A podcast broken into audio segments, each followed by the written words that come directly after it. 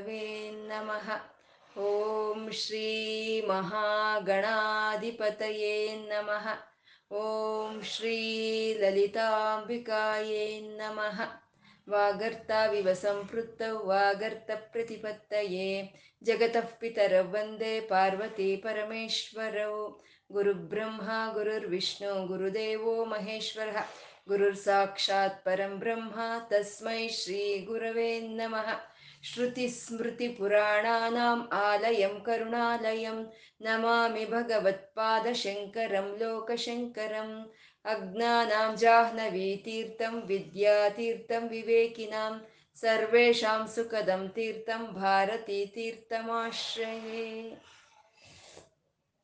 ಶಿವಾನಂದ ಲಹರಿ ಪ್ರತಿಪಾದ್ಯ ದೇವರಾದಂಥ ಪರಮಶಿವನು ಅವನು ಮೂರು ಕಣ್ಣಿನವನಾಗಿದ್ದಾನೆ ಜಟಾಜೂಟಗಳನ್ನು ಬಿಟ್ಕೊಂಡಿದ್ದಾನೆ. ಕಂಠದಲ್ಲಿ ಆ ಸರ್ಪಗಳನ್ನೇ ಹಾರವನ್ನಾಗಿ ಅಲಂಕರಿಸಿಕೊಂಡು ಮೃಗ ಚರ್ಮವನ್ನು ಧರಿಸಿ ಮೃಗವನ್ನು ಕೈಯಲ್ಲಿ ಹಿಡಿದು ಅಮ್ಮನ ಜೊತೆ ಕೂಡಿ ಇರೋ ಪರಮ ಶಿವನನ್ನ ನಮ್ಮ ಹೃದಯಕ್ಕೆ ಆಹ್ವಾನಿಸ್ತಾ, ನಮ್ಮ ಹೃದಯದಲ್ಲಿ ಆನಂದ ತರಂಗಗಳನ್ನು ಎಬ್ಬಿಸ್ತಾ ಇರೋ ಆ ಸಾಂಬ ಸದಾಶಿವನಿಗೆ ನತಿರಿಯಂ. ನಮಸ್ಕಾರ ಮಾಡ್ಕೊಳ್ಳೋಣ. ಗುರುಗಳು ಶಂಕರರು ಈ ಶಿವಾನಂದ ಲಹರಿ ಅನ್ನೋ ಈ ಭಕ್ತಿ ಶಾಸ್ತ್ರವನ್ನ ಶಿವಾಭ್ಯಾಮ್ ಅಂತ ಶುರು ಮಾಡಿದ್ರು. ಶಿವಾಭ್ಯಾಮ್ ಶಿವ. ಶಿವ ಅಂದ್ರೆ ಮಂಗಳ ಸ್ವರೂಪನು ಅಂತ. ಅಂದ್ರೆ ಇಡೀ ಈ ಕಾವ್ಯ ಪೂರ್ತಿ ಮಂಗಳಕರವಾದಂತ ಕಾವ್ಯ ಅಂತ ಹೇಳೋದಕ್ಕೆ ಶಿವ ಅನ್ನೋ ಒಂದು ನಾಮದಿಂದ ಶುರು ಮಾಡಿಕೊಂಡ್ರು. ಶಿವ. ಮತ್ತೆ ಶಿವ ಅಂತಂದ್ರೆ ಈ ಸೃಷ್ಟಿ, ಈ ಸ್ಥಿತಿಗಳಿಗಿಂತ ಇನ್ನು ಪೂರ್ವದಲ್ಲೇ ಇದ್ದಂತ ಪರಮಾತ್ಮನ ಅವನು ಶಿವ. ಅಂದ್ರೆ ಈ ಸೃಷ್ಟಿ, ಸ್ಥಿತಿ, ಲಯಗಳಿಗೂ ಕಾರಣವಾಗಿರೋ ಅಂತ ಶಿವನು ಅವರೇ ಪಾರ್ವತಿ ಪರಮೇಶ್ವರರು, ಜಗತಃ ಪಿತರ ಒಂದೇ ಪಾರ್ವತಿ ಪರಮೇಶ್ವರರು. ಅವರೇ ತಂದೆ, ತಾಯಿ ಅನ್ನೋದನ್ನ ತೋರಿಸ್ತಾ ಶಿವಾಭ್ಯಾಮ್ ಅಂತಂದ್ರೆ ಶಿವ, ಭ್ಯಾಮ್ ಅಂತಂದ್ರೆ ಬಹುವಚನ ಅದು. ಶಿವ ಅನ್ನೋ ಹೆಸರಿಂದ ಪಾರ್ವತಿನೂ ಕರಿಬೋದು ಪರಮೇಶ್ವರನು ಕರಿಬೋದು. ಶಿವ ಅಂತ ಕರೆದ್ರೆ ಇಬ್ರಿಗೂ ಅನ್ವಯವಾಗುತ್ತೆ. ಅನ್ನೋ ಒಂದು ಸಮಯಾಚಾರವನ್ನ ಮೊಟ್ಟ ಮೊದಲಿನ ಶ್ಲೋಕದಲ್ಲೇ ತೋರಿಸ್ತಾ, ಅಂತ ಶಿವಾಭ್ಯಾಮ್ ಹೃದಯ ಪುನರ್ಭವಾಭ್ಯಾಮ್ ಅವರು ನನ್ನ ಹೃದಯದಲ್ಲಿ ಪುನಃ ಪುನಃ ಪುನಃ ನನ್ನ ಹೃದಯಕ್ಕದಲ್ಲಿ ಅವರು ಅನುಭವಕ್ಕೆ ಬರಲಿ ಶಿವಾಭ್ಯಾಮ್ ಅಂತ ಅಂದ್ರು. ಹಾಗೆ ಅನುಭವಕ್ಕೆ ಬಂದಿರೋ ಅಂತ ಅವರು, ಅವರನ್ನು ನಾನು ನತಿರಿಯಂ ನಮಸ್ಕರಿಸ್ಕೊಳ್ತೀನಿ ಅಂತ ಹೇಳಿ ಶುರು ಮಾಡ್ತಾ ಹಾಗೆ ಯಾವಾಗಾದ್ರೆ ಆ ಪಾರ್ವತಿ ಪರಮೇಶ್ವರರ ಅನುಭವ ಅನ್ನೋದು ನಮ್ಮ ಹೃದಯದಲ್ಲಿ ಆಗುತ್ತೋ, ಆವಾಗ ನಮ್ಗೆ ಆಗುವಂತ ಆನಂದವೇ ಅದೇ ಶಿವಾನಂದ ಲಹರಿ ಅಂತ ಅಂದ್ರು. ಮಚ್ಚೇತೋ ಹೃದಭುವಿ ಶಿವಾನಂದ ಲಹರಿ ಅಂತ ಅಂದ್ರು. ಆನಂದವೇ ಶಿವಾನಂದ ಲಹರಿ ಅಂದ್ರು. ಸರಿ ಅಂತ ಶಿವಶಕ್ತಿಯರು ಹೇಗೆ ತಿಳಿತಾರೆ ನಮ್ಗೆ? ಅವ್ರು ಹೇಗಿದ್ದಾರೆ ಅಂತಂದ್ರೆ ತ್ರಯಿ ವೇದ್ಯಂ ಹೃದಯಂ. ಆ ವೇದಗಳಿಂದ ತಿಳಿಯಲ್ಪಡ್ತಾರೆ ಆ ಶಿವಶಕ್ತಿಯರು. ಅವನು ಹೇಗಿದ್ದಾನೆ? ಆ ಪರಮಶಿವನು ಹೇಗಿದ್ದಾನೆ? ಮೂರ್ಕಣ್ಣನವನಾಗಿದ್ದಾನೆ ಗಂಗೆಯನ್ನು ಧರಿಸಿದ್ದಾನೆ. ಜಟಾಜೂಟಗಳನ್ನು ಬಿಟ್ಕೊಂಡಿದ್ದಾನೆ. ಕಂಠ ನೀಲಿ ಬಣ್ಣದ ಕಂಠದೊಂದಿಗೆ ಇದ್ದಾನೆ. ಅಂತ ಶಿವಶಕ್ತಿಯರನ್ನ ಹೃ, ಹೃದ, ಹೃದಯಂ ಭಜೆ, ನಾನು ಹೃದಯದಲ್ಲಿ ಭಜಿಸ್ತೀನಿ ಅಂತ ಹೇಳಿದ್ರು. ಅಂತ ಶಿವಶಕ್ತಿಯರನ್ನ ಮನಸ್ತೆ ಪಾದಾಬ್ಜೆ ಅಂದ್ರು. ಅಂದ್ರೆ ಅವ್ರು ಪಾರ್ವತಿ ಪರಮೇಶ್ವರ ಒಂದು ಪಾದಗಳ ಮೇಲೆ ಮನಸ್ಸನ್ನು ಇಡೋ ಅಂತದ್ದು ಪಾರ್ವತಿ ಪರಮೇಶ್ವರ ಸ್ತೋತ್ರವನ್ನೇ ಈ ಬಾಯಿ ಮಾಡೋ ಅಂತದ್ದು ಅವ್ರ ದರ್ಶನವನ್ನೇ ಈ ಕಣ್ಣುಗಳು, ಈ ನೇತ್ರಗಳು ಅವ್ರು ದರ್ಶಿಸೋ ಅಂತದ್ದು ಈ ಕೈಗಳೇ ಅವ್ರನ್ನ ಅರ್ಚನೆ ಮಾಡೋ ಅಂತದ್ದು ಅಂತ ಮನಸ್ತೆ ಪಾದಾಬ್ಜೆ ನಿವಸತು ವಚಸ್ತೋತ್ರ ಪಣಿತವು ಅಂತ ಅಂದ್ರು. ಅಂದ್ರೆ ನಮ್ಮ ಮನಸ್ಸು, ನಮ್ಮ ಶರೀರ, ನಮ್ಮ ವಾಕು, ಕಾಯ, ವಾಚ, ಮನಸ್ಸ ಮೂರು ಪರಮಾತ್ಮನ ಪಾದಗಳ ಮೇಲೆ ಇಡೋದನ್ನೇ ಭಕ್ತಿ ಅಂತ ಹೇಳಿದ್ರು. ಹಾಗೆ ಆ ರೀತಿ ಆ ಪರಮಾತ್ಮನ ಮೇಲೆ ನಾನು ಮನಸ್ಸು ಇಡೋದೇ ಆದ್ರೆ, ನನ್ನ ಹೃದಯದಲ್ಲಿ ಅವರೇ ನಿಲ್ಲೋದೇ ಆದ್ರೆ, ನೀನು ನನಗೆ ಯಾವ ಶರೀರ ಕೊಟ್ಟರು ಪರವಾಗಿಲ್ಲ ಅಂದ್ರು. ನರತ್ವಂ, ದೇವತ್ವಂ. ನರನಾದರೂ ಆಗ್ಬೋದು, ದೇವನಾದರೂ ಆಗ್ಬೋದು, ಪಕ್ಷಿ ಆಗ್ಬೋದು, ಪಶು ಆಗ್ಬೋದು ಕೊನೆಗೊಂದು ಸೊಳ್ಳೆ ಆದರೂ ಪರವಾಗಿಲ್ಲ ನಾನು. ಆದ್ರೆ ನಿರಂತರ ನಿನ್ನ ಧ್ಯಾನ ಮಾಡೋ ಹಂಗಿದ್ರೆ ನಂಗೆ ಯಾವ ಶರೀರನಾದರೂ ಕೊಡು ಅಂತಂದ್ರು. ತ್ಯಾಸಾರೆ ಸಂಸಾರೆ, ನಿಜ ಭಜನ ದೂರೆ. ನಿನ್ನ ಭಜನೆಗೆ ದೂರವಾಗಿ ಹೋಗಿದ್ದೀನಿ ನಾನು. ಯಾಕೆ ಅಂದ್ರೆ ಇದು ಈ ಸಂಸಾರ, ಇದು ನಿಸ್ಸಾರವಾಗಿರೋ ಅಂಥದ್ದು ಈ ನಿಸ್ಸಾರವಾಗಿರೋ ಅಂತ ಈ ಸಂಸಾರದಿಂದ ಬಿಡುಗಡೆ ಆಗಬೇಕು ಅಂದ್ರೆ ಅದು ಬಿಡಿಸ್ಕೊಳ್ಳೋ ಅಷ್ಟು ಶಕ್ತಿ ನನ್ನಲ್ಲಿ ಇಲ್ಲ ಅಂತ ನಾವು ಅಸಹಾಯಕರಾಗಿ ಪರಮಾತ್ಮನ ಬೇಡ್ಕೋಬೇಕು ಅಂತ ಹೇಳಿದ್ರು. ಮತ್ತೆ ನಮ್ಮಲ್ಲಿ ನಾವು ಏನು ತಪ್ಪು ಮಾಡಿದೀವೋ ಅದನ್ನ ಕ್ಷಮಿಸೋ ಅಂತ ಒಂದು ಪರಮಾತ್ಮ ದೀನ ಬಂದು ನೀನೆ. ದೀನನು ನಾನು ಪರಮ ಬಂಧು ನೀನು ಅಂತಂದ್ರು. ನಾನು ಮಾಡಿದ ತಪ್ಪುಗಳು ನನ್ನ ಒಂದು ವೃತ್ತಿಯಿಂದ ಆಗ್ಬೋದು, ನನ್ನ ಮನಸ್ಸಿನಿಂದ ಆಗ್ಬೋದು, ಅಥವಾ ನನ್ನ ಇಂದ್ರಿಯಗಳಿಂದ ಆಗ್ಬೋದು, ನನ್ನ ಯೋಚನೆಗಳಿಂದ ಆಗ್ಬೋದು. ಯಾರಿಗಾದ್ರೂ ನೋವಾಗಿದ್ರೆ ಅದನ್ನ ನೀನು ಕ್ಷಮಿಸ್ಬಿಡು ಅಂತ ಪರಮಾತ್ಮನ ಹತ್ರ ಕೇಳಬೇಕು ಅಂತ ಹೇಳಿದ್ರು. ಉಪೇಕ್ಷಾ ನೋ ಚಿತ್ಕಂ ನೋ ಚಿತ್ಕಂ ಹರಸಿ. ಅಂತ ಹೇಳಿದ್ರು. ಅಂದ್ರೆ ಪರಮಾತ್ಮ ನನ್ನ ಹಣೆ ಬರಹದಲ್ಲಿ ಕಷ್ಟ ಏನಾದ್ರೂ ಬರ್ದಿದ್ಲಿ, ಇದ್ಕೊಳ್ಳಿ. ಆದ್ರೆ ನಿನ್ನ ಭಜನೆಗೆ ನಿನ್ನ ಭಜನೆಗೆ ವಿಮುಖತ್ವಂ ತವಧ್ಯಾನ ವಿಮುಖತ್ವಂ, ನಿನ್ನ ಧ್ಯಾನದಿಂದ ವಿಮುಖತ್ವ ಬರ್ದಿದ್ರೆ, ನನ್ನ ಹಣೆಯಲ್ಲಿ, ಅಥವಾ ದುರಾಶೆ ಅನ್ನೋದು ಬರ್ದಿದ್ರೆ ಅದನ್ನ ಮೊದಲು ಅಳಿಸ್ಬಿಡು ಹಾಗೆ ಅಂತಂದ್ರು. ಪರಮಾತ್ಮ ನನ್ನ ಮನಸ್ಸು ಆ ಕೋತಿಯ ಹಾಗೆ ಒಂದು ರೆಂಬೆಯಿಂದ ಇನ್ನೊಂದು ರೆಂಬೆ ಮೇಲೆ ಓಡುತ್ತಲ್ವ? ಅದು ಆ ರೀತಿ ಒಂದು ಆಸೆಯಿಂದ ಇನ್ನೊಂದು ಆಸೆ ಮೇಲೆ ಜಿಗಿತ ಕೋತಿ ಥರ ನನ್ನ ಮನಸ್ಸನ್ನ ನೀನು ಭಿಕ್ಷಕನಾಗಿ ನೀದೇ ಸ್ವಾಧೀನ ಪಡಿಸ್ಕೊ ಅಂದ್ರು ಯಾಕೆಂದ್ರೆ ಭಿಕ್ಷಕನ ಮಾತು ಚೆನ್ನಾಗಿ ಕೇಳುತ್ತೆ ಕೋತಿ. ಹಾಗೆ ನನ್ನ ಮನಸ್ಸನ್ನು ನೀನು ಸ್ವಾಧೀನ ಪಡಿಸ್ಕೊ ಅಂತ ಹೇಳಿದ್ರು. ಇನ್ನು ನನ್ನ ಮನಸ್ಸು ಬೇರೆಯವರ ಮನೆಗಳಲ್ಲಿ ಇರುವಂತ ವಸ್ತುಗಳು ನನ್ನ ಮನೇಲಿ ಇರಬಾರ್ದಾ? ಬೇರೆಯವ್ರ ಹತ್ರ ಇದ್ದಿದ್ದ ವಸ್ತುಗಳ ಆಭರಣಗಳು ನನ್ನ ಹತ್ರ ಇರಬಾರ್ದ ಅಂತ ಯೋಚನೆ ಮಾಡ್ತಾ ಕಳ್ಳಂತರ ಬೇರೆಯವ್ರ ಮನೆಗೆ ಹೋಗ್ತಾ ಇದೆ. ಪ್ರಲೋಭಾದ್ಯ ಅರ್ಥಾಹಾರ ಪರಣತಂತ್ರೋ ದನಿಗೃಹೆ ಬೇರೆಯವರು ಒಂದು ಮನೆ ಒಳಕ್ಕೆ ಕಳ್ಳನಾಗೆ ನುಗ್ಗುತ್ತಾ ಇದೆ. ಈ ನನ್ನ ಮನಸ್ಸು ಕಳ್ಳನಾಯಕನಾದ ನೀನು, ನನ್ನ ಮನಸ್ಸನ್ನ ನೀನೇ ಸ್ವಾಧೀನಕ್ಕೆ ತಗೋ ಅಂತಂದ್ರು. ಮತ್ತೆ ನನ್ನ ಮನಸ್ಸು ಹೇಗಿದೆ ಅಂದ್ರೆ ಕಾಡಿನ ಹಾಗೆ ಇದೆ. ಆ ಕಾಡಿನಲ್ಲಿ ಮೃಗಗಳು ತಿರುಗ್ತಾ ಇದೆ. ಕಾಮ, ಕ್ರೋಧ, ಲೋಭ, ಮದ, ಮೋಹ, ಮಾತ್ಸರ್ಯ ಅನ್ನೋ ಒಂದು ಪ್ರಾಣಿಗಳು ತಿರುಗ್ತಾ ಇದೆ. ನನ್ನ ಮನಸ್ಸು ಎನ್ನ ಈ ಕಾಡಿನೊಳಕ್ಕೆ ಬಂದು ನಿನ್ನ ಜನ್ ಪ್ರಾಣಿಗಳನ್ನೆಲ್ಲ ಬೇಟೆ ಆಡಕೋ, ಆದಿಕಿರಾತಕ ಸ್ವಾಮಿನೇ ಅಂತ ಕೇಳಿದ್ರು. ಮತ್ತೆ ನನ್ನ ಒಂದು ನೀನು ಒಂದು ಪ್ರಾಣಿಗಳೆಲ್ಲ ಒಂದು ನೀನು ಬೇಟೆ ಆಡಿದ್ಮೇಲೆ ನನ್ನ ಹೃದಯ ಗುಹೆ, ಚೇತ ಕುಹರೆ, ನನ್ನ ಮನಸ್ಸು ಅನ್ನೋ ಒಂದು, ನನ್ನ ಹೃದಯ ಅನ್ನೋ ಒಂದು ಗುಹೆಯಲ್ಲಿ ನೀನು ಶಿವಸಿಂಹನಾಗಿ ನೀನು ಅಲ್ಲಿ ನೆಲೆಸು ಅಂತ ಕೇಳಿದ್ರು. ಆ ರೀತಿ ಒಂದು ಕೇಳ್ತಾ ನನ್ನ ಮನಸ್ಸು ಒಂದು ಗುಡಾರವಾಗಿದೆ ಸ್ವಾಮಿ, ಗುಡಾರ, ಒಳ್ಳೆ ಗುಡಾರವಾಗಿದೆ. ನೀನು ಶಕ್ತಿಯ ಸಹ ಶಿವಗಣೈರ್ ಸೇವಿತ ವಿಭೋ. ನೀನು ಆ ಶಕ್ತಿ ಜೊತೆ ಸೇರಿ ನೀನು ಬಂದು ಇಲ್ಲಿ ನಿಲ್ಸೋದಕ್ಕೆ ಅನುಕೂಲವಾಗಿರುವಂತ ಗುಡಾರದ ಹಾಗಿದೆ. ಇಲ್ಲಿ ಬಂದು ನೀನು ನಿಲ್ಸು ಅಂತ ಗುರುಗಳು ಕೇಳ್ಕೊಳ್ತು ಮತ್ತೆ ಆ ರೀತಿ ಆ ಕೇಳ್ಕೊಳ್ಳೋ ಅಂತ ಭಕ್ತಿ ನಮ್ಮಲ್ಲಿ ಹುಟ್ಟಬೇಕು ಅಂತಂದ್ರೆ ಯಾವುದೋ ಜನ್ಮದಲ್ಲಿ ಏನೋ ಪುಣ್ಯ ಮಾಡ್ಕೊಂಡಿದ್ರೆ ಆ ಭಕ್ತಿ ಅನ್ನೋ ಬೀಜ ನಮಗ್ ಸಿಕ್ಕುತ್ತೆ. ಆ ಸಿಕ್ಕಿದ ಒಂದು ಆ ಬೀಜವನ್ನ ನಾವು ಆ ಪರಮಾತ್ಮನ ಒಂದು ಪಾದಗಳಲ್ಲಿ ನೆಟ್ಟಬೇಕು. ಹರ ಪದಾಂಭೋಜಾಲ.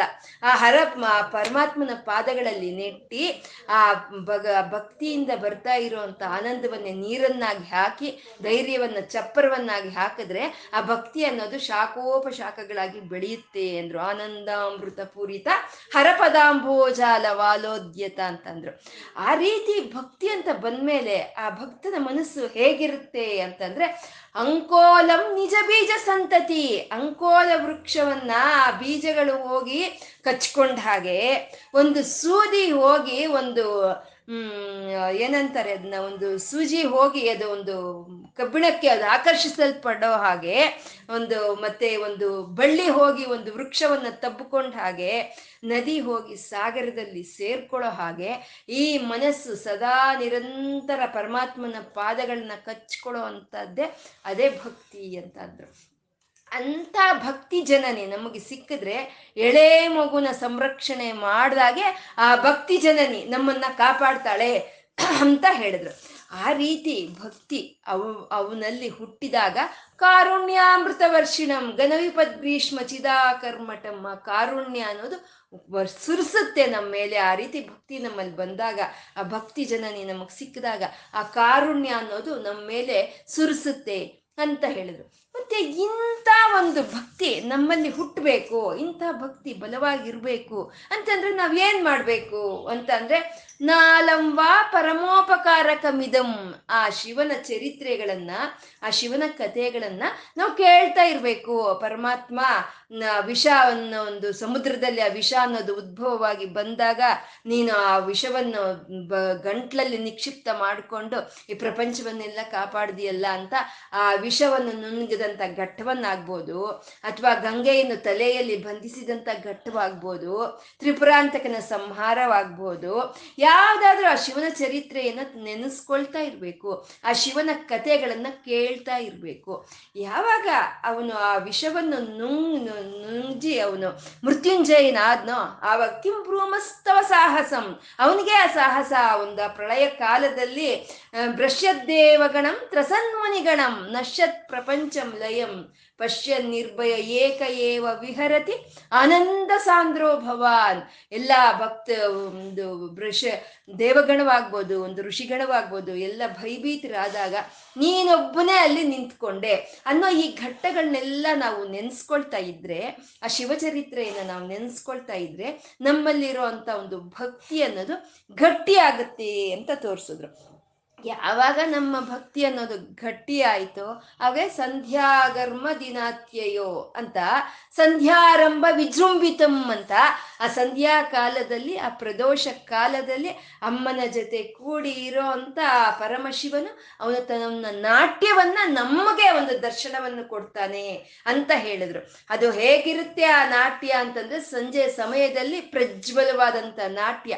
ಆ ಒಂದು ಶಿವಾಲಿಂಗಿತಂ ಅಮ್ಮನ ಅಮ್ಮ ಒಂದು ಅವನ ಲಿಂಗ, ಅಲಿಂಗನೆ ಮಾಡ್ಕೊಂಡಿರುವಂತ ಒಂದು ಆ ನೃತ್ಯ ಘಟ್ಟವನ್ನ ಆ ಪರಮಾತ್ಮ ನಮ್ಮ ಮುಂದೆ ನಮ್ಗಂತ ಭಕ್ತಿ ಇದ್ದಾಗೆ ತರ್ತಾನೆ ಅಂತ ಹೇಳಿದ್ರು. ಮತ್ತೆ ಈ ಸೃಷ್ಟಿ ಸ್ಥಿತಿ ಲಯಗಳನ್ನು ಮಾಡ್ತಾ ಪರಮಾತ್ಮ ನಮ್ಮ ಮೇಲೆ ಇಂಥ ಕಾರುಣ್ಯವನ್ನು ಸುರಿಸ್ತಾ ಈ ಪ್ರಪಂಚವನ್ನೆಲ್ಲ ವಿಷದ ಬಾರಿಯಿಂದ ಕಾಪಾಡ್ತಾ ಆ ಗಂಗೆಯನ್ನು ನಿಗ್ರಹಿಸಿದಂಥ ಪರಮಾತ್ಮನಿಗೆ ನಾವು ವಿಜಯೋತ್ಸಾಹ ಅಂತ ನಾವು ಮಾಡ್ಬೇಕಲ್ವಾ? ವಿಜಯ ಉತ್ಸವಗಳು ಅಂತ ಮಾಡ್ತೀವಲ್ವ ನಾವು? ಇವಾಗ ಯಾರಾದರೂ ಒಬ್ರು ಏನಾದರೂ ಸಣ್ಣದಾದ ಒಂದು ಸಾಧನೆ ಮಾಡಿದ್ರೆ ಒಂದು ಹೂವಿನ ಹಾರವನ್ನು ಹಾಕಿ ಒಂದು ಹೂವಿನ ಮಳೆಯನ್ನು ಸುರಿಸಿ ಆರತಿ ಮಾಡಿ ನಾವು ಬರೆ ಮಾಡ್ಕೊಳ್ತೀವಲ್ವಾ? ಅಂತ ಇಂಥ ಎಲ್ಲ ಪ್ರಕೃತಿಯನ್ನೆಲ್ಲ ಪ್ರ ಸಮಸ್ತ ಜೀವಿಗಳನ್ನೆಲ್ಲ ಸಂರಕ್ಷಣೆ ಮಾಡ್ತಾ ಕಾರುಣ್ಯಾಮೃತವನ್ನ ಸುರಿಸ್ತಾ ಇರುವಂತ ಪರಮಾತ್ಮನಿಗೆ ನಾವು ವಿಜಯ ವಿಜಯ ಉತ್ಸವವನ್ನು ಮಾಡಬೇಕು ಅಂದ್ರೆ ಅಶ್ವಾರೂಢಂ ಸಮರ್ಪಯಾಮಿ. ಗಜಾರೂಢಂ ಸಮರ್ಪಯಾಮಿ, ವೃಷಭಾದಿರೂಢಂ ಸಮರ್ಪಯಾಮಿ ಅಂತ ಹೇಳ್ತಾರಲ್ವ? ಅಂದ್ರೆ ಪರಮಾತ್ಮನನ್ನ ಆನೆಯ ಮೇಲೆ, ಒಂದು ಕುದುರೆ ಮೇಲೆ, ಒಂದು ವೃಷಭದ ಮೇಲೆ ಅವನ್ನ ಉತ್ಸವವನ್ನು ಮಾಡ್ತಾರೆ. ಹಾಗೆ ನನ್ನ ಮನಸ್ಸು ಕಲ್ಯಾಣಿನಂ ಸರಸ ಚಿತ್ತಗತಿಂ ಆ ಕುದ, ಕುದುರೆ, ಒಂದು ಪಂಚ ಕಲ್ಯಾಣಿಯಾಗಿ ನನ್ನ ಮನಸ್ಸು ಕುದುರೆಯಾಗಿದೆ. ಬಂದು ನೀನು ಇಲ್ಲಿ ಏರು, ಇದನ್ನ ನಾನು ನಿನಗೆ ಉತ್ಸವವನ್ನು ಮಾಡ್ತೀನಿ.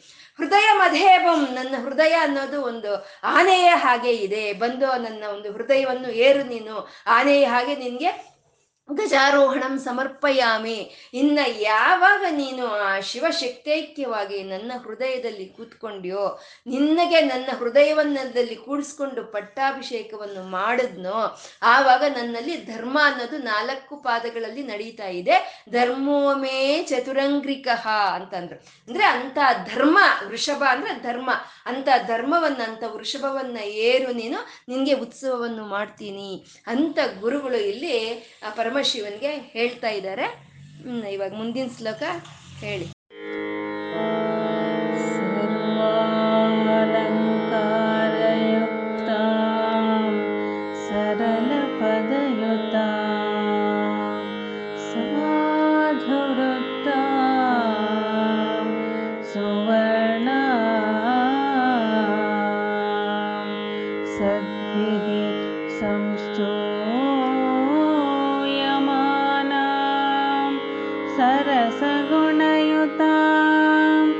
लक्षितां लक्षणाढ्या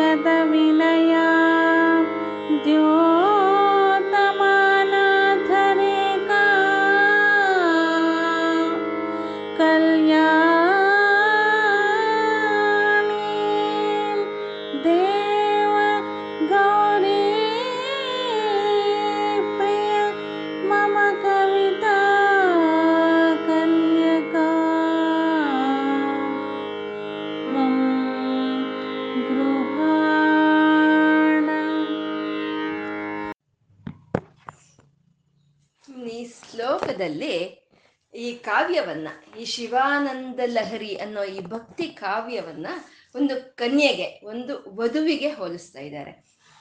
ಇಷ್ಟು ಶ್ಲೋಕಗಳಲ್ಲಿ ಗುರುಗಳು ಏನ್ ಮಾಡಿದ್ರು? ಭಕ್ತಿಯನ್ನ ಕನ್ಯೆಗೆ ಹೋಲಿಸಿದ್ರು. ನಮ್ಮ ಮನಸ್ಸನ್ನ ವಧುವಿಗೆ ಹೋಲಿಸಿದ್ರು. ಇವಾಗ ಅವರು ಬರ್ದಿರೋ ಈ ಕಾವ್ಯವನ್ನ ಒಂದು ಕನ್ಯೆಗೆ ಹೋಲಿಸ್ತಾ ಆ ಕಾವ್ಯವನ್ನ ಶಿವನ ಪಾದಗಳಿಗೆ ಅರ್ಪಣೆ ಮಾಡ್ತಾ ಇದ್ದಾರೆ. ಈ ಈ ಶ್ಲೋಕದಲ್ಲಿ ಕೊಟ್ಟಿರುವಂತ ಎಲ್ಲಾ ವಿಶೇಷಗಳು ಅಲ್ಲಿ ಕನ್ಯೆಗೂ, ಇಲ್ಲಿ ಕವಿತೆಗೂ ಎರಡಕ್ಕೂ ಸರಿ ಹೋಗಿರೋ ಹಾಗೆ ಇರುವಂತಹದ್ದು. ಸರ್ವಾಲಂಕಾರ ಯುಕ್ತಾಂ ಅಂತ ಇದ್ದಾರೆ. ಅಂದ್ರೆ ಆ ನವ ವಧುವು ಹೇಗಿರ್ತಾಳೆ ಅಂತಂದ್ರೆ ಸಂಪ್ರದಾಯಬದ್ಧವಾದಂತ ಎಲ್ಲ ಆಭರಣಗಳೊಂದಿಗೆ ಸರ್ವಾಲಂಕಾರ ಯುಕ್ತಳಾಗಿ ಇರ್ತಾಳೆ. ಎಲ್ಲ ಒಂದು ಶಾಸ್ತ್ರೀಯವಾದಂತ ಒಂದು, ಎಲ್ಲ ಒಂದು ಇದ್ರಂತ ಇರೋ ಅಂತ ಒಂದು ಆಭರಣಗಳೊಂದಿಗೆ ಸರ್ವಾಲಂಕಾರ ಯುಕ್ತ ಕನ್ಯೆ ಅದು. ಮತ್ತೆ ಕಾವ್ಯ ಹೇಗೆ ಅಂತಂದ್ರೆ ಉಪಮಾನಗಳಿಂದ, ಉತ್ಪ್ರೇಕ್ಷಗಳಿಂದ, ಶಬ್ದಾದಿ ಅಲಂಕಾರಗಳಿಂದ, ರೂಪಾದಿ ಅಲಂಕಾರಗಳಿಂದ ಕೂಡಿ ಎಲ್ಲ ಒಂದು ವಿಧವಾದ ಒಂದು ಅಲಂಕಾರಗಳಿಂದ ಕೂಡಿ ಮನೋಹರವಾಗಿ ರಚಿಸಲ್ಪಟ್ಟಿದೆ ಈ ಕಾವ್ಯ ಅಂತ ಹೇಳ್ತಾ ಇದ್ದಾರೆ. ಸರ್ವಾಲಂಕಾರ ಯುಕ್ತಂ ಸರಳ ಪದಯುತಾಂ ಅಂತ ಇದ್ದಾರೆ. ಆ ವಧುವಿನ ಒಂದು ಪಾದಗಳು ಹೇಗಿರ್ಬೇಕು ಅಂತಂದ್ರೆ ಮೃದುವಾಗಿ ಇರಬೇಕು, ಸುನ್ನಿತವಾಗಿ ಇರಬೇಕು, ಸುನ್ನಿತವಾಗಿ ಶೋಭಾಯಮಾನವಾಗಿ ಇರಬೇಕು. ಹಾಗೆ ಈ ಕವಿತೆಯು ಇದರಲ್ಲಿರೋ ಅಂತ ಎಲ್ಲ ಪದಗಳು ಸುಲಭವಾಗಿ ಅರ್ಥ ಆಗೋ ರೀತಿಯಲ್ಲಿ, ಅದು ಕೇಳಿದ ತಕ್ಷಣ ಹೃದಯಕ್ಕೆ ಹೋಗೋ ಅಂತ ರೀತಿಯಲ್ಲಿ ಶೋಭಾಯಮಾನವಾಗಿ ರಚಿಸಲ್ಪಟ್ಟಿದೆ ಅಂತ ಇದ್ದಾರೆ. ಸರ್ವ ಸರ್ವಾಲಂಕಾರ ಯುಕ್ತಾಂ ಸರಳ ಪದಯುತಾಂ ಸಾಧು ವೃತ್ತಾಂ ಸಾಧು ವೃತ್ತಾಂ ಅಂದ್ರೆ ಆ ಒಂದು ವಧುವಿನ ಮನಸ್ಸು ಹೇಗಿರ್ಬೇಕು ಅಂದ್ರೆ ಸಾತ್ವಿಕವಾದಂತ ಒಂದು ಮನಸ್ಸು ಇರಬೇಕು, ಒಂದು ಸಾಧು ಲಕ್ಷಣ ಇರಬೇಕು. ಹಾಗೆ ಸಾಧ ಲಕ್ಷಣ ಇದ್ದು ಸಾತ್ವಿಕವಾದಂತ ಒಂದು ಮನಸ್ಸು ಇರುವಂತ ವಧುವನ್ನ ನೋಡಿದ್ರೆ ಎಲ್ಲರೂ ಇಷ್ಟಪಡ್ತಾರೆ. ಈ ಕಾವ್ಯವು ಸಹಿತ ಹೇಳೋವ್ರಿಗೆ ಮಧುರವಾಗಿ, ಕೇಳೋವ್ರಿಗೆ ಇಂಪಾಗೆ ಇರೋ ಹಾಗೆ ವಸಂತ ತಿಲಕ, ಶಾರ್ದೂಲ ಮತ್ತೆ ಶಿಖರಣಿ ಅಂತ ಮುಂತಾದ ಎಲ್ಲ ಒಂದು ವೃತ್ತಗಳನ್ನ ಸೇರಿಸ್ಕೊಂಡು ರಚಿಸಲ್ಪಟ್ಟಿರೋ ಅಂತ ಇದು ಈ ಕಾವ್ಯ. ಇದು ಸಾಧು ವೃತ್ತ. ಸಾಧು ವೃತ್ತ ಅಂದ್ರೆ ಸಜ್ಜನರು. ಸಜ್ಜನರು ಯಾರು ಕೇಳ್ತಾರೋ ಈ ಶಿವಾನಂದ ಲಹರಿಯನ್ನ ಅವರು ಚೆನ್ನಾಗಿದೆ ಚೆನ್ನಾಗಿದೆ ಅಂತ ತಲೆ ಹೀಗೆ ತೂಗ್ತಾರಂತೆ. ತೂಗೋದಕ್ಕೆ ಅರ್ಹತೆ ಇರೋ ಅಂತ ಒಂದು ಕಾವ್ಯ ಇದು. ಅದು ಸಾಧು ವೃತ್ತ. ಸುವರ್ಣಾಂ ಒಂದು ಆ ಒಂದು ಒಳ್ಳೆಯ ಒಂದು ಸರ್ವ ಒಂದು ಸರ್ವ ಗುಣಗಳಿಂದ ಕೂಡಿರುವಂತ ವಧುವಿನ ಮೈ ಬಣ್ಣ ಹೇಗಿರುತ್ತೆ ಅಂದ್ರೆ ಚಿನ್ನದ ಬಣ್ಣದಲ್ಲಿ ಇರುತ್ತಂತೆ. ಚಿನ್ನದ ಬಣ್ಣದಲ್ಲಿ, ಅದು ಸುವರ್ಣಾಮ್ ಅಂತಂದ್ರು. ಮತ್ತೆ ಈ ಕಾವ್ಯವು ಎಲ್ಲ ಒಳ್ಳೆಯ ಅಕ್ಷರಗಳು ಸಮಯೋಚಿತವಾದಂಥ ಅಕ್ಷರಗಳು, ಸುಲಭವಾಗಿ ಅರ್ಥ ಆಗುವಂಥ ಅಕ್ಷರಗಳಿಂದ ಕೂಡಿ ಇರುವಂಥ ಕಾವ್ಯ ಇದು. ಸ ಸುವರ್ಣ ಅಂತ ಇದೆ. ಸದ್ಭಿಹಿ ಸಂಸ್ತೂಯಮಾನಾಂ ಅಂತಿದ್ದಾರೆ. ಯಾವಾಗ ಆ ವಧುವು ಸಕಲ ಗುಣಗಳಿಂದ ಅವಳು ಇರ್ತಾಳೋ ಆವಾಗ ಎಲ್ಲರಿಗೂ ಅವಳನ್ನು ಅವಳನ್ನು ಪ್ರಶಂಸಿಸ್ತಾರೆ. ಎಲ್ಲರಿಗೂ ಅವಳು ಒಂದು ಎಲ್ಲರಿಗೂ ಮೆಚ್ಚುಗೆ ಆಗ್ತಾಳೆ.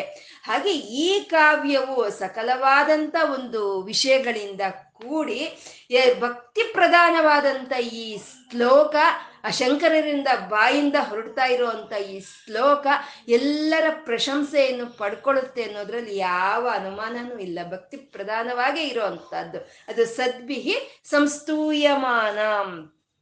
ಸರಸ ಗುಣಯುತ ಅಂತ ಇದ್ದಾರೆ. ಅಂದ್ರೆ ಆ ವಧುವು ಹೇಗಿರ್ಬೇಕು ಅಂದ್ರೆ ಪ್ರೀತಿಯಿಂದ ಇರಬೇಕು. ಎಲ್ಲರ ಜೊತೆಯಲ್ಲೂ ಪ್ರೀತಿಯಿಂದ ಇರಬೇಕು. ಸ್ನೇಹ ಭಾವದಿಂದ ಇರಬೇಕು. ಹಾಗೆ ಸರಸಗುಣಯುತ ಈ ಕಾವ್ಯವು ನವರಸಗಳಿಂದ ರಚಿಸಲ್ಪಟ್ಟು ಯಾರು ಕೇಳಿದ್ರು ಸರಿ ಅವರು ಮನಸ್ಸು ಒಂದು, ಅವರು ಹೃದಯವನ್ನು ಸೇರೋ ಹಾಗೆ ಹೃದಯವಾಗಿ ಇದೆ ಅಂತ ಸರಸ ಗುಣಯುತಂ ಲಕ್ಷಿತಾಂ ಅಂತ ಇದ್ದಾರೆ. ಲಕ್ಷಿತಾಂ ಅಂದ್ರೆ ಆ ಕನ್ಯೆಯ ಗುಣಗಳು ಹೇಗಿರುತ್ತೆ ಅಂದ್ರೆ ಆ ಕನ್ಯಾರ್ಥಿಗಳಿಗೆ ಅಂದ್ರೆ ಕನ್ಯೆ ಬೇಕು ಅಂತ ಅಪೇಕ್ಷೆ ಪಡೋಂತ ಅವ್ರಿಗೆ ಈ ಹೆಣ್ಣೆ ಬೇಕು ಅಂತ ಅನ್ಸೋ ಹಾಗೆ ಹೇಗಿರ್ತಾಳೋ ಹಾಗೆ ಈ ಒಂದು ಪರಮಾತ್ಮನ ಒಂದು ಭಕ್ತಿಯನ್ನೇ ಪ್ರಧಾನವಾಗಿರುವಂತ ಈ ಕಾವ್ಯ ಆ ಶಿವನ ಒಂದು ಭಕ್ತಿಯನ್ನ ಎಲ್ಲರ ಮನಸ್ಸಿನಲ್ಲಿ ಮೂಡಿಸೋ ಅಂತ ಲಕ್ಷಣ ಇಟ್ಕೊಂಡಿರೋ, ಲಕ್ಷ್ಯವನ್ನು ಇಟ್ಕೊಂಡಿರೋ ಅಂತ ಈ ಗ್ರಂಥ ಎಲ್ಲರ ಮನಸ್ಸಿಗೂ ಆ ಶಿವಭಕ್ತಿಯನ್ನ ಸಾರ್ತಾ ಇದೆ. ಸಾರಿ ಅದು ಸಾರ್ಥಕತೆಯನ್ನು ಪಡ್ಕೊಳ್ತಾ ಇದೆ. ಲಕ್ಷಿತಾಂ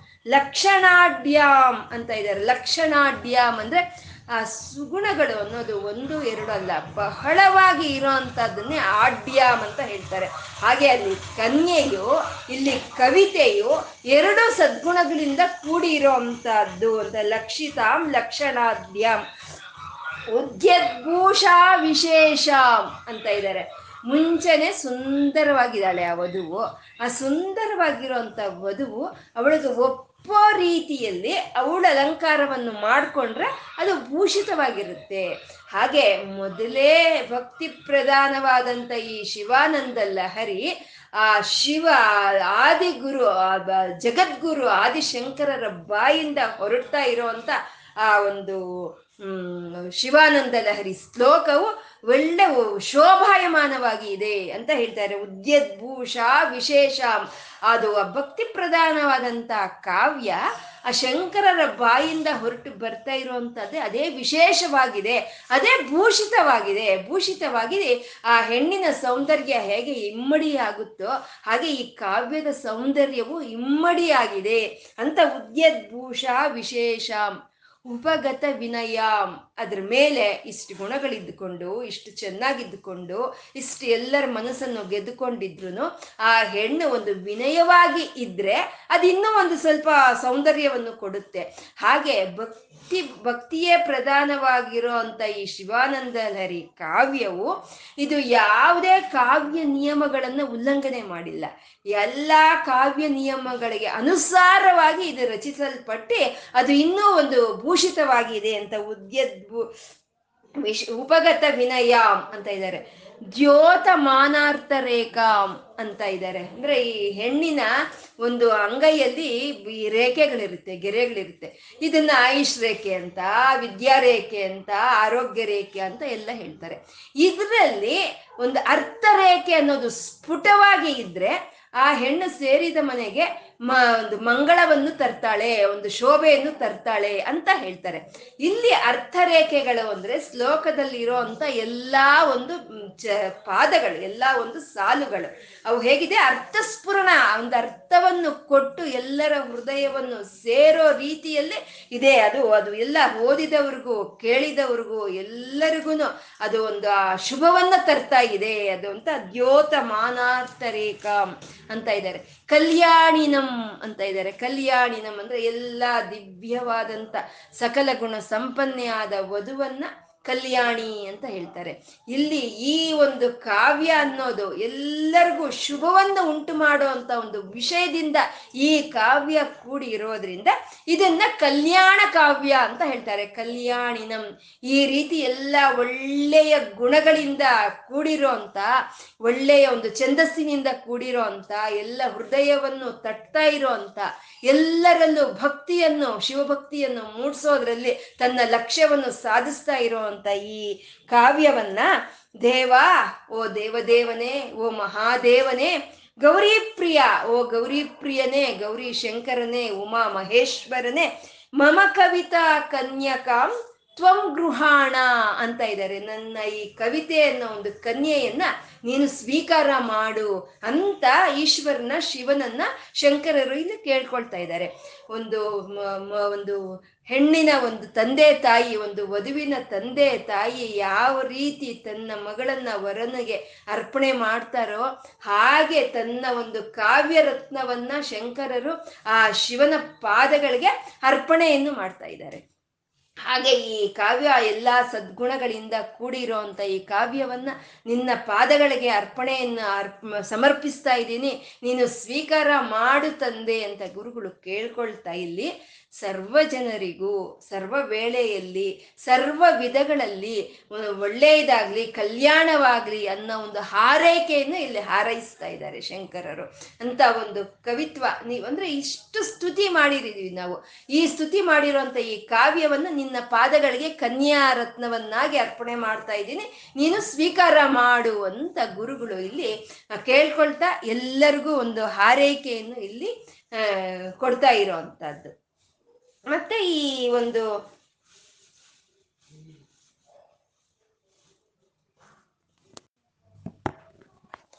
ಆ ರೀತಿ ಒಂದು ಹಾರೈಕೆಯನ್ನ ಎಲ್ಲರಿಗೂ ಒಂದು ಹಾರೈಕೆಯನ್ನ ಹಾರೈಸ್ತಾ ಇದ್ದಾರೆ ಇಲ್ಲಿ ಗುರುಗಳು.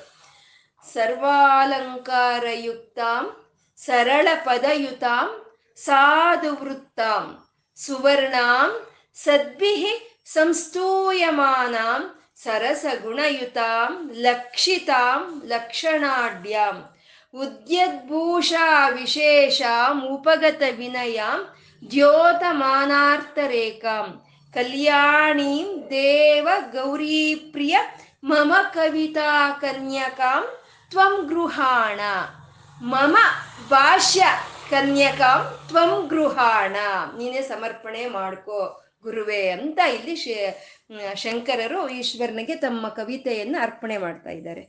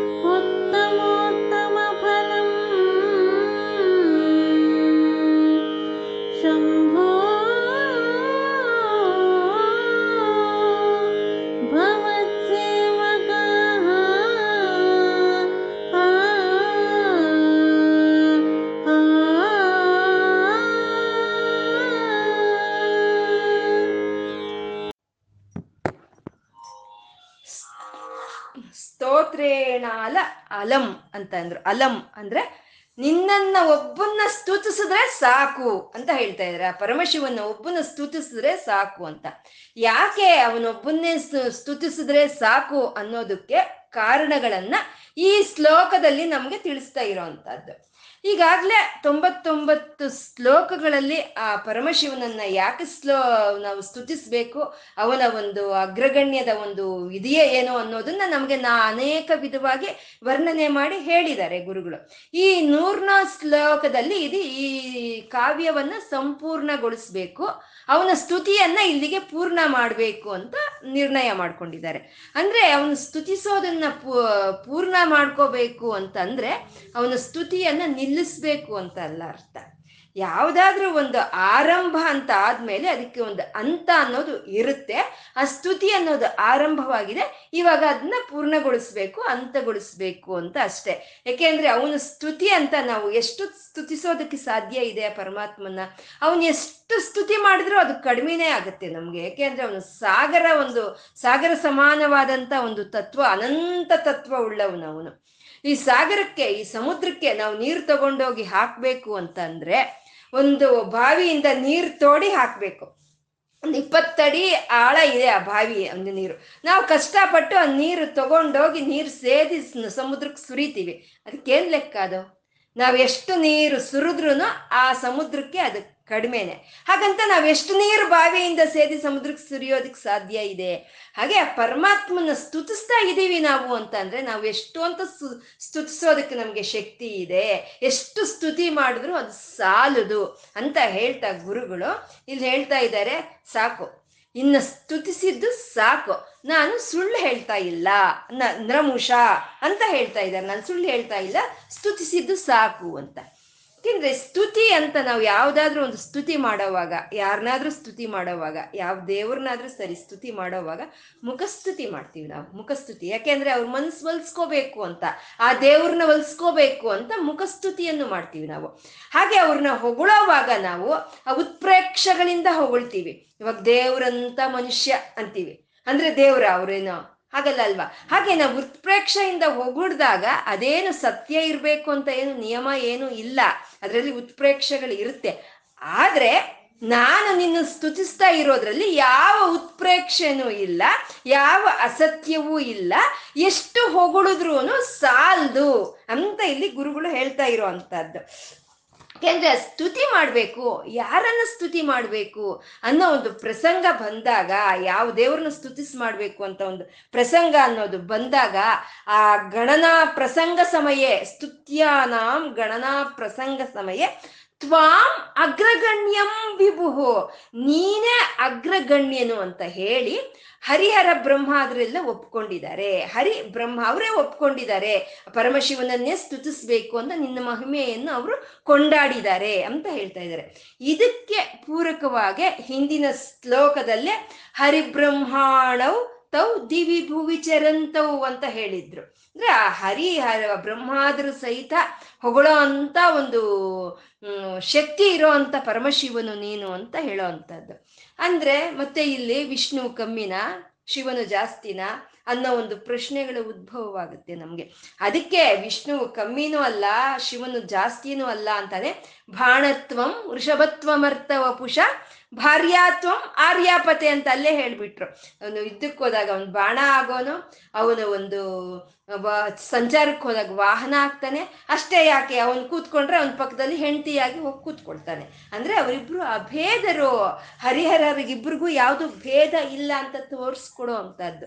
ಒಂದು ಆ ಒಂದು ಶಕ್ತಿನೇ, ಆ ಒಂದು ಶಕ್ತಿ ಅನ್ನೋದು ಎಲ್ಲ ಕಡೆ ವ್ಯಾಪಕವಾದ್ರೆ ಆ ನಾಮರೂಪರಹಿತವಾದ ಚೈತನ್ಯ ಎಲ್ಲ ಕಡೆ ವಿಸ್ತಾರವಾಗಿ ವ್ಯಾಪಕವಾದ್ರೆ ಅದನ್ನೇ ವಿಷ್ಣು ಅಂತ ಕರೆಯುವಂಥದ್ದು, ವ್ಯಾಪಕ ಶಕ್ತಿಯನ್ನ ವಿಷ್ಣು ಅಂತ ಕರೀತಾರೆ. ಆ ವ್ಯಾಪಕವಾಗಿರುವಂತ ವಿಷ್ಣು ಅದು ಎಲ್ಲರಿಗೂ ಶುಭವನ್ನುಂಟು ಮಾಡುತ್ತೆ. ಅಶುಭವನ್ನು ಉಂಟು ಮಾಡುತ್ತೆ, ಅದಕ್ಕೆ ಅದನ್ನ ಶಿವ ಅಂತ ಹೇಳಿರೋ ಅಂತದ್ದು ಅಂದ್ರೆ ವ್ಯಾಪಕ ಶಕ್ತಿಗೆ ಶುಭ ಉಂಟು ಮಾಡೋ ಒಂದು ಗುಣ ಇದೆ. ಆ ಶುಭ ಉಂಟು ಮಾಡೋ ಅಂತ ಶಿವನಿಗೆ ವ್ಯಾಪಕವಾಗಿರುವಂತ ಶಕ್ತಿ ಇದೆ. ಅಂತಂದ್ರೆ ಶಿವ, ಹರಿ, ವಿಷ್ಣು, ಶಿವರು ಇಬ್ರು ಅಭೇದರು ಅಂತ.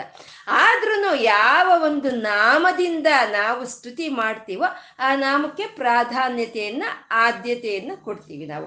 ಹಾಗಾಗಿ ಗಣ ಯಾರನ್ನ ಸ್ತುತಿಸ್ಬೇಕು ಅನ್ನೋ ಒಂದು ಪ್ರಸಂಗ ಬಂದಾಗ ಹರಿಬ್ರಹ್ಮ ಆದ್ರೆ ನಿನ್ನನ್ನೇ ಸ್ತುತಿಸ್ಬೇಕು ಅಂತ ಹೇಳಿದ್ರು.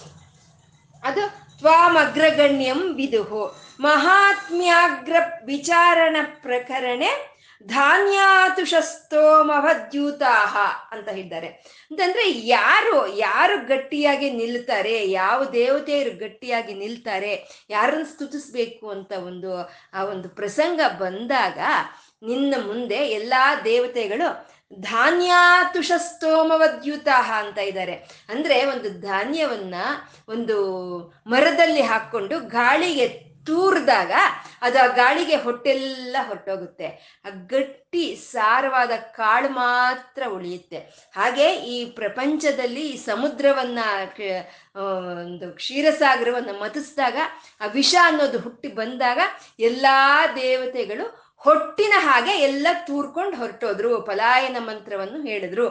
ನೀನೊಬ್ಬನೇ ಗಟ್ಟಿಯಾಗಿ ನಿಂತ್ಕೊಂಡೆ. ಒಂದು ಸಾರಭರಿತವಾದಂತ ಕಾಳಿನ ಹಾಗೆ ನೀನೇ ನಿಂತ್ಕೊಂಡೆ.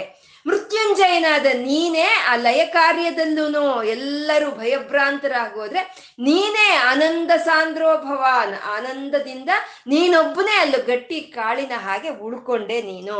ಅಂತ ಇಲ್ಲಿ ಹೇಳ್ತಾ ಇದ್ದಾರೆ. ಅಂತ ನಿನ್ನನ್ನ ಹರಿಬ್ರಹ್ಮಾದರು ಸ್ತೋತ್ರ ಮಾಡ್ತಾ ಇರುವಂತ ನಿನ್ನನ್ನ ಗಟ್ಟಿ ಕಾಳಿನ ಹಾಗೆ ಎಂತ ಸಮಯದಲ್ಲೂ ನಿಂತು ಹೋಗುವಂತ ನಿನ್ನನ್ನ ಸ್ತುತಿ ಮಾಡಿದ್ರೆ ಸಾಕು. ಅನ್ಯರನ್ನ ಸ್ತುತಿ ಮಾಡೋ ಕೆಲಸ ಇಲ್ಲ ಅಂತ.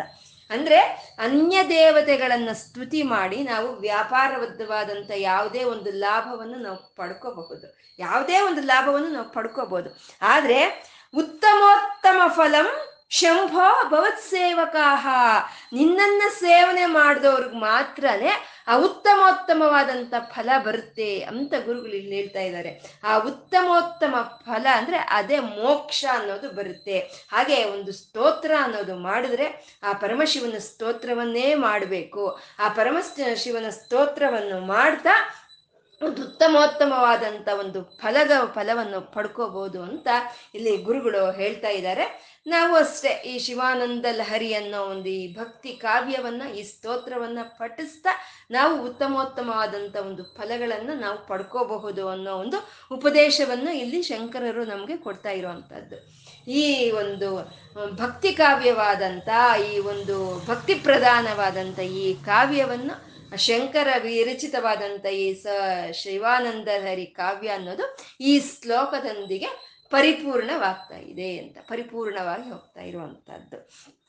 ಮತ್ತೆ ಈ ಒಂದು ಶಂಕರರು ಅನ್ನೋಂಥ ಒಂದು ಮಹಾ ಸಮುದ್ರದಿಂದ ಬಂದಿರೋ ಅಂತ ಒಂದು ಈ ನೂರು ಅಲೆಗಳು, ನೂಲು ನೂರು ಕೆರೆಟಗಳು, ಈ ನೂರು ಅರೆಗಳಲ್ಲಿ, ಈ ನೂರು ಅಲೆಗಳಲ್ಲಿ ನಾವು ನಮ್ಮ ತನು ಮನಗಳು ಮಿಂದು ಪುನೀತಗೊಂಡಿವೆ, ಪುನೀತವಾಗಿ ಹೋಗಿದೆ. ಯಾರ ತನು ಮನ ಅನ್ನೋದು ಪುನೀತವಾಗಿ ಹೋಗುತ್ತೋ ಅಂತ ಅವರ ಒಂದು, ಅವರಿಗೆ ಒಂದು ಪರಮಾತ್ಮನ ಸಾಕ್ಷಾತ್ಕಾರ ಆಗುತ್ತೆ ಅನ್ನೋವಂಥ ಒಂದು ಉಪದೇಶವನ್ನು ಇಲ್ಲಿ ಗುರುಗಳು ಹೇಳ್ತಾ ಇದ್ದಾರೆ. ಈ ಶ್ಲೋಕದಲ್ಲಿ ಅವ್ರು ಹೇಳ್ತಾ ಇರೋ ಅಂಥದ್ದು ನಾವು ಇಷ್ಟು ದಿನ ಈ ನೂರು ಶ್ಲೋಕಗಳಲ್ಲಿ ಸ್ತುತಿಸ್ಕೊಂಡಂತ ದೇವರು ಎಲ್ಲಾ ದೇವತೆಗಳಲ್ಲೂ ಒಬ್ಬನಾದವನಲ್ಲ.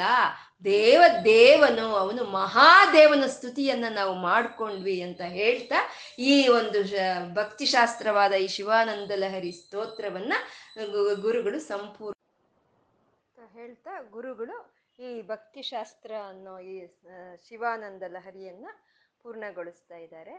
ಇಂಥ ಒಂದು ಭಕ್ತಿಶಾಸ್ತ್ರವನ್ನ ನಮಗೆ ಕೊಟ್ಟು ನಮಗೆ ಪರಮಾತ್ಮನ ಸಾಕ್ಷಾತ್ಕಾರ ಮಾಡಿಸಿದಂಥ ಜಗದ್ಗುರು ಆದಿಶಂಕರರಿಗೆ ತಲೆಬಾಗಿ ನಮಸ್ಕಾರ ಮಾಡ್ಕೊಳ್ಳೋಣ.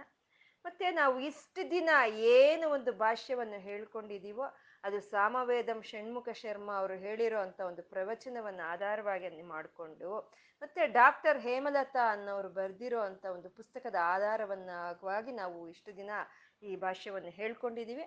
ಅವ್ರಿಗೂ ಸಹಿತ ನಾವು ನಮಸ್ಕಾರ ಮಾಡ್ಕೊಳ್ಳೋಣ. ಮತ್ತೆ ಶಂಕರರು ಅಂದ್ರೆ ಏನು ಅಂತ ನಮಗೆ ತಿಳಿದಿಲ್ಲ. ಶಂಕರರು ಅಂದ್ರೆ ಶಂಕರ ಮಠಕ್ಕೆ ಹೋಗಿ ಒಂದು ನಮಸ್ಕಾರ ಹಾಕೋದಷ್ಟೇ ನಮಗೆ ತಿಳಿದಿದ್ದು. ಅಂತ ಒಂದು ಸ್ಥಿತಿಯಲ್ಲಿದ್ದಂಥ ನಮ್ಮನ್ನ ಇಲ್ಲಿವರೆಗೂ ನಮಗೆ ಕರೆತಂದು ಆ ಶಂಕರರು ಬರೆದಿರೋಂಥ ಎಲ್ಲ ಕೃತಿಗಳಿಗೂ ನಮ್ಮ ಒಂದು ಕೈ ಸೇರೋ ಹಾಗೆ ಮಾಡಿದ ನಮ್ಮ ಗುರುಗಳು ಪ್ರಭಾಕರ್ ಅವ್ರಿಗೂ ವಂದನೆಗಳನ್ನು ಅರ್ಪಣೆ ಮಾಡ್ಕೊಳ್ಳೋಣ. ಮತ್ತೆ ನೂರು ಶ್ಲೋಕಗಳನ್ನ ಸುಶ್ರಾವ್ಯವಾಗಿ ಗಾನ ಮಾಡಿದಂಥ ಸುಮನ್ಗೂ ಧನ್ಯವಾದಗಳು. ಕೇಳಿದ ನಿಮ್ಮೆಲ್ಲರಿಗೂ ಧನ್ಯವಾದಗಳು. ನನ್ನನ್ನು ಪ್ರತ್ಯಕ್ಷವಾಗಿ, ಪರೋಕ್ಷವಾಗಿ ನನ್ನನ್ನು ಸ, ಒಂದು, ನನಗೆ ಸಹಕಾರವನ್ನು ಕೊಟ್ಟಂಥ ಪ್ರತಿಯೊಬ್ಬರಿಗೂ ಧನ್ಯವಾದಗಳು. ನಾವು ಏನು ಹೇಳ್ಕೊಂಡಿದ್ದೀವೋ ಅದನ್ನು ಸಾಂಬ ಸದಾಶಿವನಿಗೆ ಅರ್ಪಣೆ ಮಾಡಿಕೊಳ್ಳೋಣ. ಗೌರಿ ಶಂಕರನಿಗೆ ಆ ಉಮಾ ಮಹೇಶ್ವರನಿಗೆ, ನತಿರಿಯಂ ನನ್ನ ಈ ನಮಸ್ಕಾರವನ್ನು ಸ್ವೀಕಾರ ಮಾಡುತ್ತಂದೆ ಅಂತ ಹೇಳ್ಕೊಳ್ತಾ ಸರ್ವಂ ಶ್ರೀ ಲಲಿತಾರ್ಪಣಮಸ್ತು. ಸ್ವಸ್ತಿ. ಸರ್ವೇ ಜನ ಸುಖಿನೋ ಭವಂತು, ಸಮಸ್ತ ಸನ್ಮಂಗಳಾನಿ ಭವಂತು. ಓಂ ನಮಃ ಶಿವಾಯ. ಓಂ ನಮಃ ಶಿವಾಯ. ಓಂ ನಮಃ ಶಿವಾಯ.